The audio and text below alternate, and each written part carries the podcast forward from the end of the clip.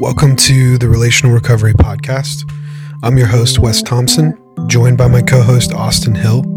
We're beginning a new conversation on how people change and how we identify the patterns that lead to trouble and growth. We hope you enjoy. It's good to see you today again. Good to see you, Wes.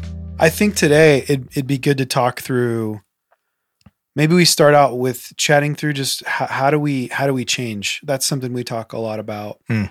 at the refuge um, as men are going through the process of change and as we're going through the process of change that's what's interesting is i think we're all always in some sort of process of change. I really like this is a am um, sure a scripture passage that we'll come back to quite a bit and it's one that we talk about a lot um, in the ministry. It comes from romans 7 where Paul is is obviously writing, and he says, "I do not understand what I do. For what I do, for what I want to do, I do not do, but what I hate, I do." So I know you're probably pretty familiar with this passage, but it's fascinating. It's always been fascinating to me that Paul, who many of us respect a lot, um, if you if you, if you like the Bible, uh, you you you know a lot of people will read and look mm. at hmm. Paul and the fact that he says that he struggles with this as well right. I think is pretty significant. But everyone who comes into the refuge comes in because they're doing things they don't want to do. Right. And there's a sense that they feel out of control. Or powerless to do anything about it. Powerless to do anything about it. And i think we can all feel that way. We can mm-hmm. all we can all feel that way at times. And so maybe we could we could speak in a little bit about what we believe austin you and i even just how do we how is this how have we experienced this? And then how, why do we think this happens? Mm-hmm. so identifying the importance of change and how we respond to it or just how do i look at change? Is it something i should do? Is it something we we should even why should we even focus on it? And identifying that uh, like what you said earlier, we are all in the process of changing. The moment we stop changing is typically when we start dying. Like when you're not changing, it's not good. So it's if we are addressing change like change is bad, then we're essentially saying that anything happening is bad because we have to change in order to move through this world. The person that I was when I first started working at the refuge five years ago is different than who I am today. That's not a bad thing. That's just the reality. So if we look at change as something that we're going to be experiencing, it gives us the, I guess, the responsibility, or we're taking ownership of the fact that it's real, it happens. So I'm not going to be afraid of it. Because if I don't want change to happen, and that's how, that's my my goal is to not experience change, then it's kind of like my goal is to I'm going to get upset at the sun coming up because it happens. I can't do anything about it. So change is outside of my control. So then that means that we need to have a healthy relationship with it. And that means that we're okay with things um, adjusting. I think all of us would want to, I guess, walk into our everyday life wanting to improve. And that's the goals we have here. It's why we do things within rhythms to help to help create healthy habits so that uh, the change that we're going to have is in a positive direction or in a direction that helps other people and helps myself. So I think our understanding of of how we address change is just as important as the reality of like what do we do when we're put in a situation to change or when we realize that if I don't change I'm going to die. So how do we move forward from that? So yeah, and I think we're assuming right that we that we want to change for the better. Mm-hmm. Um, I think that's an assumption right off the bat. We're all trying to change for the better. You know, because we live in a society that I think we spend a lot of time trying to trying to justify the parts of us that that we might otherwise see as bad. Um, because a lot of folks don't don't you know if you don't come from a biblical worldview then you you might not think that there's such thing as right and wrong or you might think that whatever I want to do is really is fine if I believe it's okay. Hmm. but we're we're looking at it through the the lens of the Bible. We're looking at it through the lens of the Christian faith. And with that comes a grid of what we would consider to be right and wrong, what we would consider to be good and bad. And that's what's fascinating about what Paul's saying is he's saying that there's there's things that he ought to do, but he wants to do the opposite. Right. And like we all experience that. And as you've been saying, like we we're all heading in some direction. We're we're you know, to, I think in the context of this conversation, we're probably either going to be heading to a healthier way of relating to ourselves and others or a less healthy way Right. of relating to ourselves and others. And so going back to maybe the original question, um, how do we change and why do we find it oftentimes pretty difficult? I know that for me personally, changing uh, is difficult because anytime we change something, we're we're coming up on something and saying like, I want to adjust what my normal is, what I what I am currently doing. Um, I'm wanting to change that. So that means I'm gonna have to get outside of my comfort zone. I'm gonna have to. I'm gonna be challenged. Um, if I start doing something differently, there's to be people around me that are to notice it. Um, how are they to respond to it?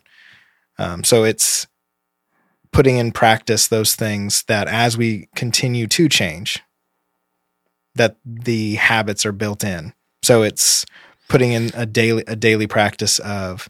Uh, I'm trying to think where in phase one there's certain things that we talk about all the time. Or just in Lancaster in general, it's the we're putting on the armor of God uh, the who who am I statements, those things again and again and again, where it becomes a pattern, where we start saying these things before we start believing these things. Um, and so with habits and how we change, if we're just talking from a like just a personal physical spot. Well, let's pause there real quick. So, like, you bring up some words, my normal. Like, Mhm. we come in with a normal. We Yep. come in with, and you and you talked. You you've already mentioned habits. Yep. I think it's good to just acknowledge the fact that that you know we're coming into the refuge, but you and I have a pattern. You and I have habits. You and I have a way of being. I, and every guy who comes into the refuge, every person anywhere at all times, like we Right. have we have a normal way of relating Yeah.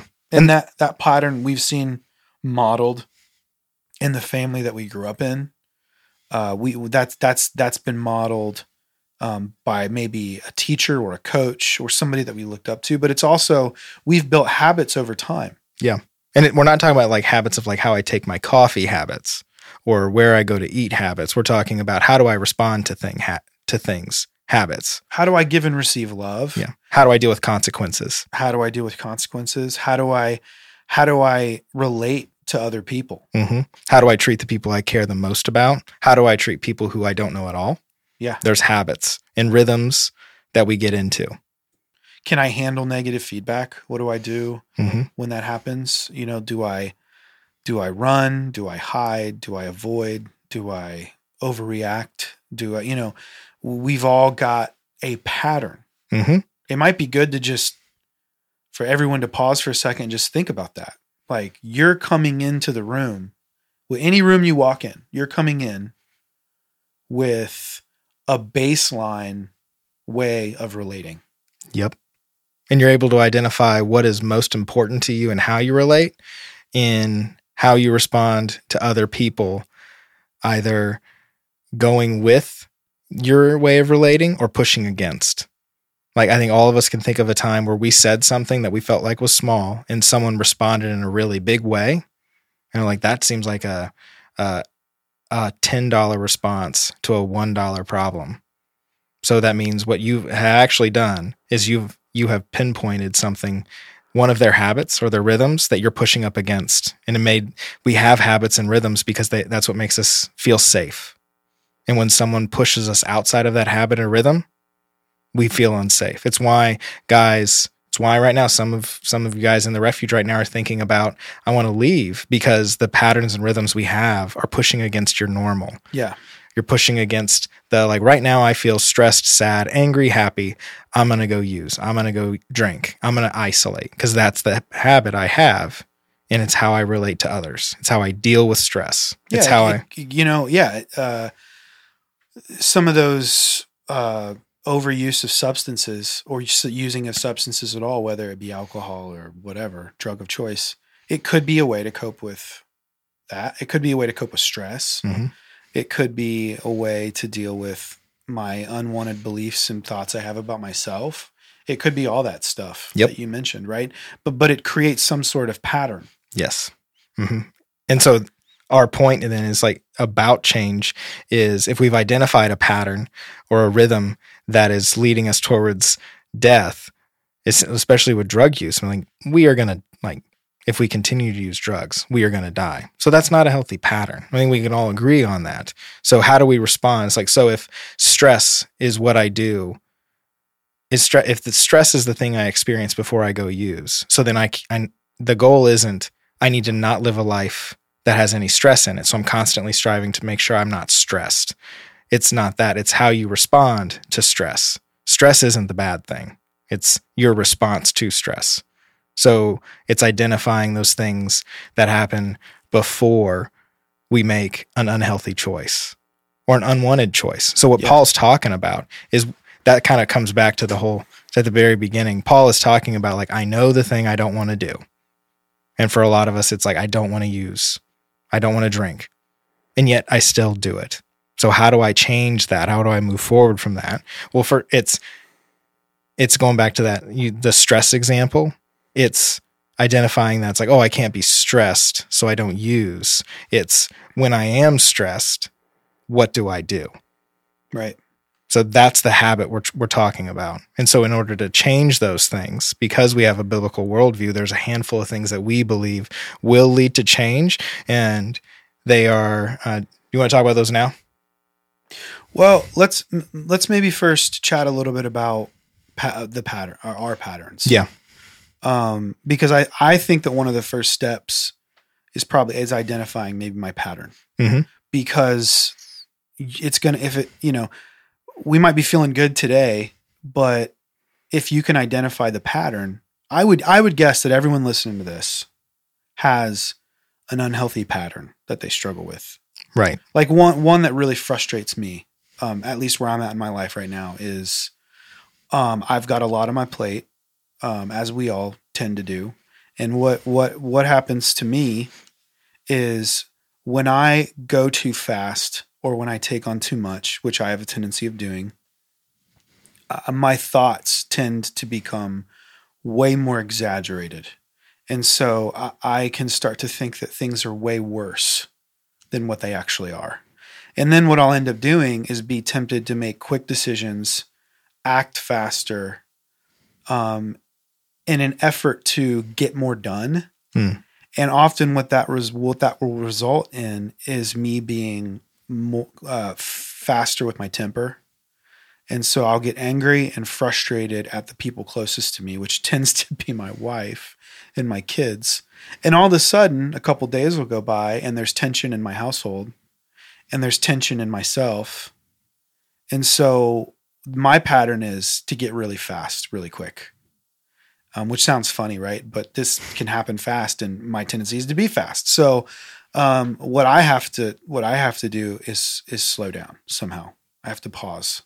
I have to find a way to slow down because that's when I can really ask myself the tough questions of like what's really wrong what am i feeling because i'll just look over my emotions i'll just totally uh, disregard and ignore how i'm actually feeling and just try to get stuff done and again what ends up happening if i'm not careful is it negatively impacts my relationships Right. Because getting stuff done is the normal, is Yes. what makes you feel safe, is getting and so it things makes me done. feel safe if i get if i get everything done then i feel like i'm valuable right.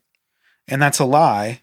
And it negatively impacts my relationships. But that is a pattern that I can get into really fast, really easy. Thanks for listening to this episode of the Relational Recovery Podcast.